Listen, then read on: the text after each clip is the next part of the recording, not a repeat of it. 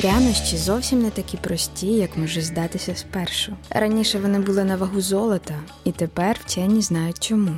Ми хочемо, щоб вони мали у своїх садах усі види рослин: гоньбу, кмин, естрагон, аніс. Ці слова з рескрипту указу короля Франкської держави з династії Каролінгів Карла Великого підданим, датованого 812 роком, втілювали мрію першого імператора з династії Каролінгів про сильну і заможну франкську державу. За тих часів спеції коштували недешево. Одного-двох навантажених прянощами вітрильників, що курсували між Олександрією і Неаполем, цілком вистачало на життя аристократії, що зубожіла у походах проти лангобардів. Лангобарди представники одного з давньогерманських племен, що 568 року заснували власне королівство на теренах північної Італії. Барони винаймали для цих перевезень розбійників, які роїлися на узбережжі Середземного моря. Прянощі були валютою того часу.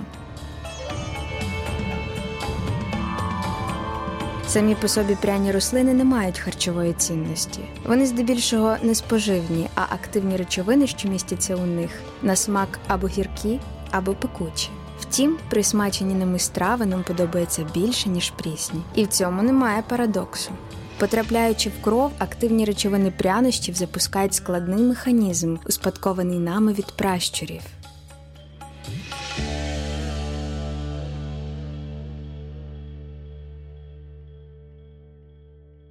Будь-який внутрішній або зовнішній подразник викликає утворення в нервових клітинах специфічних речовин, нейромедіаторів, які відповідають за передачу інформації між нейронами, об'єднуючи їх у цілісну структуру на час, необхідний для реакції на цей подразник.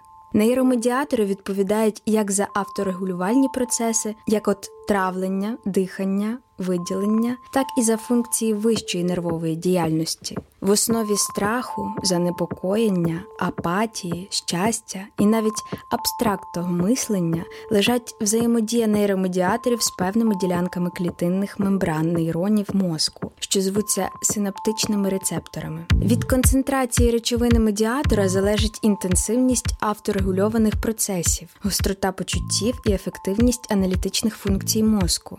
Різні нейромедіатори впливають на різні типи рецепторів. За почуття щастя, ейфорії, а також інтенсивності болю відповідають рецептори, що чутливі до ендорфінів. Вони мають подібну до морфіну будову, тому їх інколи називають ендогенними або внутрішніми опіатами. Опіати це алкалоїди, що містяться у маку опійному.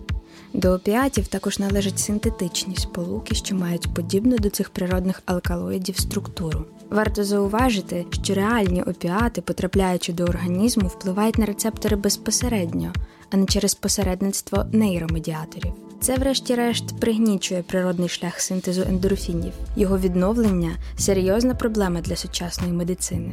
Втім, на щастя, більшість речовин зовнішнього походження не мають такого руйнівного впливу на організм людини, а їхня дія пов'язана зі стимуляцією утворення внутрішніх медіаторів.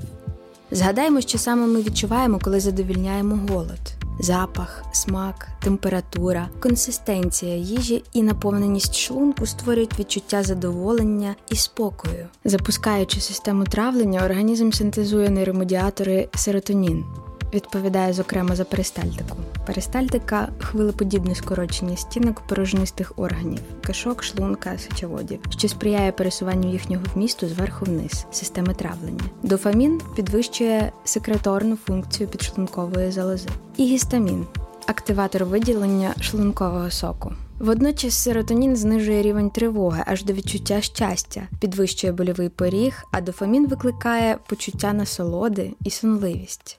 Нейрони починають виділяти ці нейромедіатори ще до того, як перший шматочок їжі опиниться в роті, навіть раніше, ніж людина відчує запах страви або побачить її. Варто лише подумати про улюблену їжу. Глутамінова кислота або глутамат, відомий підсилювач смаку, насправді зовсім не підсилює смак їжі, до якого він доданий. Він має власний сильний смак, що сигналізує організму про білкове, тобто безпечне і поживне походження їжі. Дивно, але глутамінова кислота також є нейромедіатором, що відповідає за швидкість та інтенсивність передавання сигналу від органів почуття до мозку. Викликане нею збудження нівелює сонливу дію дофаміну, натомість підвищуючи ефективність функціонування нервової системи і супутно активуючи довготривалу пам'ять. Ви, напевно, вже уявили собі детективний сюжет. Під час бізнес-ланчу рейдер-зловмисник таємно підсипає порошок чесному бізнесменові, а той під впливом ретельно підібраних нейромедіаторів переписує успішний бізнес на конкурента. На щастя, наш мозок захищений від цього так званим гематоенцефалічним бар'єром або ГЕП.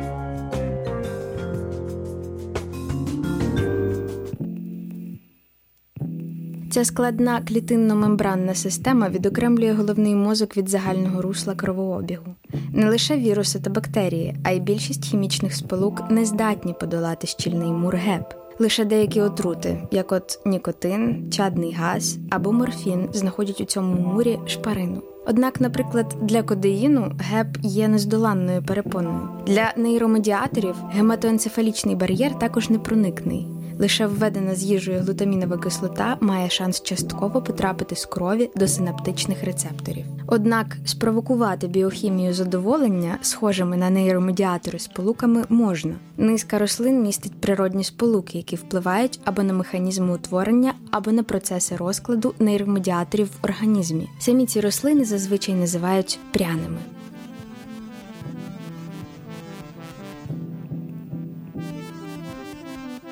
Гуньба. Гуньбу блакитну, що дико росте на узбережжі Середземного моря, почали культивувати за згаданим капітулярієм Карла Великого. Ця пряна рослина родини бобових є незамінним додатком до в'яленого м'яса і традиційно входить до складу збірної приправи хмелі сунелі. Характерний смак цієї рослині надають ефірні олії, а запах Алкалоїд. Алкалоїди органічні сполуки переважно рослинного походження, похідні безпосередньо від амінокислот або через синтез нікотинової кислоти. Утворюються як кінцевий або проміжний продукт біосинтезу тригонелін. Останній під час нагрівання виділяє піредин, що надає присмаку та запаху здобреній гуньбою страві. Цікаво, що так само пахне і смажена кава, об'єктивно гіркий продукт, споживаючи яким, тим не менш, ми отримуємо насолоду. Напевно, не випадково те, що нейромедіатор серотонін також є похідним від піридину. Піридин органічна речовина, ароматичний амін. Згідно з дослідженнями останнього десятиліття, тригонолін є фізіологічно активною речовиною, що стимулює обмін сигналами між нейронами і покращує пам'ять, тобто справді впливає на баланс нейромедіаторів в організмі.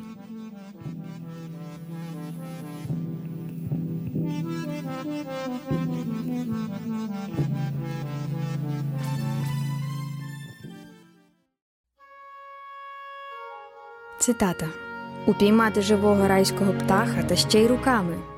Якщо пан зволить подивитися на нього ближче, він побачить, що моя заслуга тут невелика. Чому ж конселю? Тому що цей птах зовсім п'яний. П'яний? Так, пане, п'яний від мускатних горіхів, якими він ласував під мускатним деревом, де я його і схопив. Ось неде. Подивіться на ці потворні наслідки надмірності. Так, у романі «20 тисяч льє під водою Жюль Верн описує вплив мускатного горіха на живу істоту. Справді, мускатний горіх може викликати ейфорію. Ще 100 років тому порошок мацису подекуди вживали замість кокаїну. Алкалоїд, мірецистин, що міститься в плодах мускатника, не має нічого спільного з нейромедіаторами. Однак йому властиво деякою мірою пригнічувати активність ферменту монооксидази, яка своєю чергою відповідає за розщеплення вже знайомих нам дофаміну, серотоніну, гістаміну та деяких інших біоактивних амінів. Таким чином, мірестицин підтримує вищу концентрацію цих медіаторів і підсилює їхню дію. Інший алкалоїд мускатного горіха сафрол є прекурсором. Прекурсор хімічна речовина. Вихідний компонент реакції, під час якої утворюється певна сполука, є прекурсором для цієї сполуки, для синтетичних наркотиків класу амфетамінів. Мускатний горіх токсичний. Вжитий у надмірній кількості він може викликати не лише ейфорію, а й нудоту та судоми. 30 грамів мускатного горіха є смертельно небезпечною дозою. Мускатний горіх потрапив до Франкського королівства в VI столітті і швидко набув популярності. Продовж десяти століть політична мапа Європи неодноразово змінювалася. Зникали одні держави і утворювалися інші. А мускатний горіх цінувався на вагу золота у буквальному сенсі цього слова. Єдиним джерелом цих ароматних прянощів були кілька крихітних індонезійських островів: архіпелаг Банда. Звідти купці таємними маршрутами, успадкованими ними від родин ще з часів Трая. Юліана і Марка Аврелія ввозили сушений мацис, насіння і арилус. Арилус розташована між насінням та м'якушем плоду тканина. Арилус мускатника продається під назвою мускатний цвіт. Боротьба за монополію на постачання мацису між Португалією, Нідерландами та Британією тривала до початку XVIII століття. Аж поки хитрим французьким негоціантам не пощастило вкрасти кілька свіжих плодів і проростити їх на землях власної колонії Мадагаскару. Трохи пізніше свої плантації створили в Сінгапурі, а потім на Гренаді британці, яких до того неодноразово виганяли з індонезійської скарбниці прянощів голландці.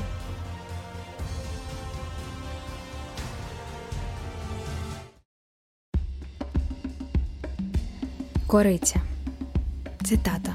Лоно твоє сад гранатових яблук з плодом досконалим, кипри із нардами, нард і шафран, пахуча тростина і кориця з усіма деревами ладану, мирра й алоє з усіма найзапашнішими пахощами, ти джерело садкове, криниця живої води та тієї, що плине з ливан.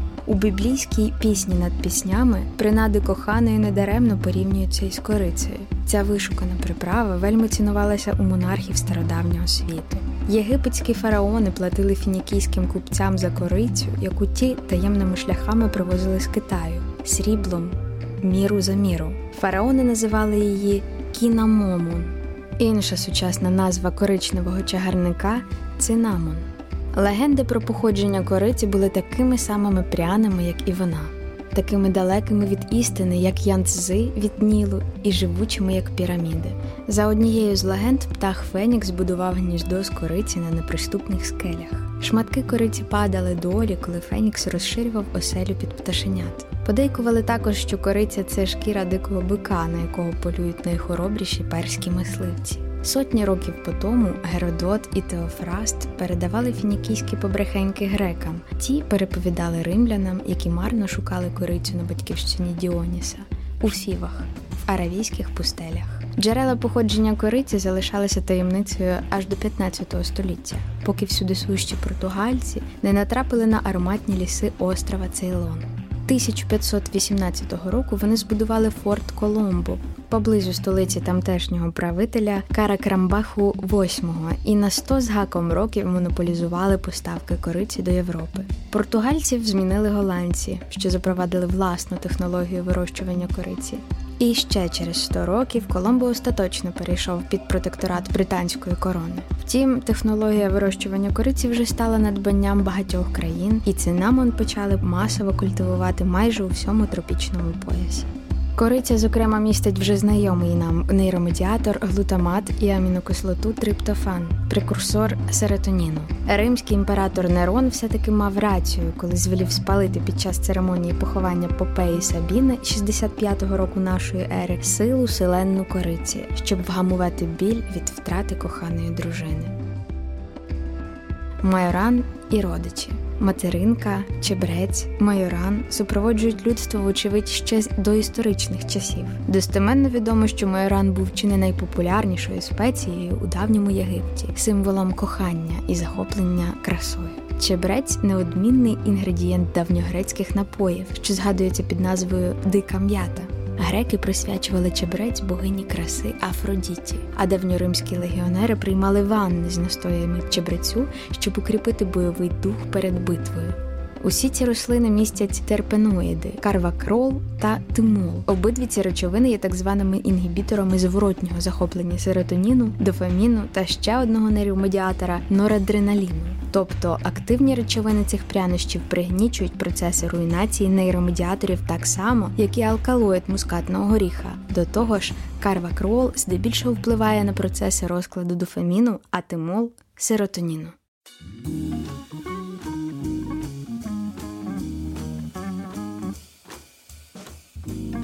Попри різні смаки, аромати, всі прянощі об'єднує одна характерна риса, що має властивість впливати на процеси перетворення нейромедіаторів в організмі людини, провокуючи їхній синтез або уповільнюючи їхню руйнацію. Властиві прянощам запахи згодом закріплюються у довготривалій пам'яті і викликають стійку асоціацію із насолодою. Очікування задоволення теж може бути насолодою. Недаремно до розкладу будь-яких переговорів, особливо складних, служби протоколу традиційно включають обов'язкові ланчі, сподіваючись цим збільшити поступливість і добрий гумор партнера.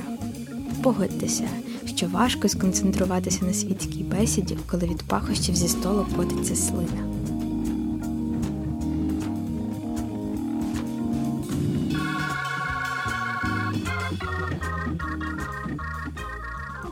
Створювати незалежне медіа важко, але саме завдяки підтримці друзів Куншт популяризація науки в Україні стає можливою.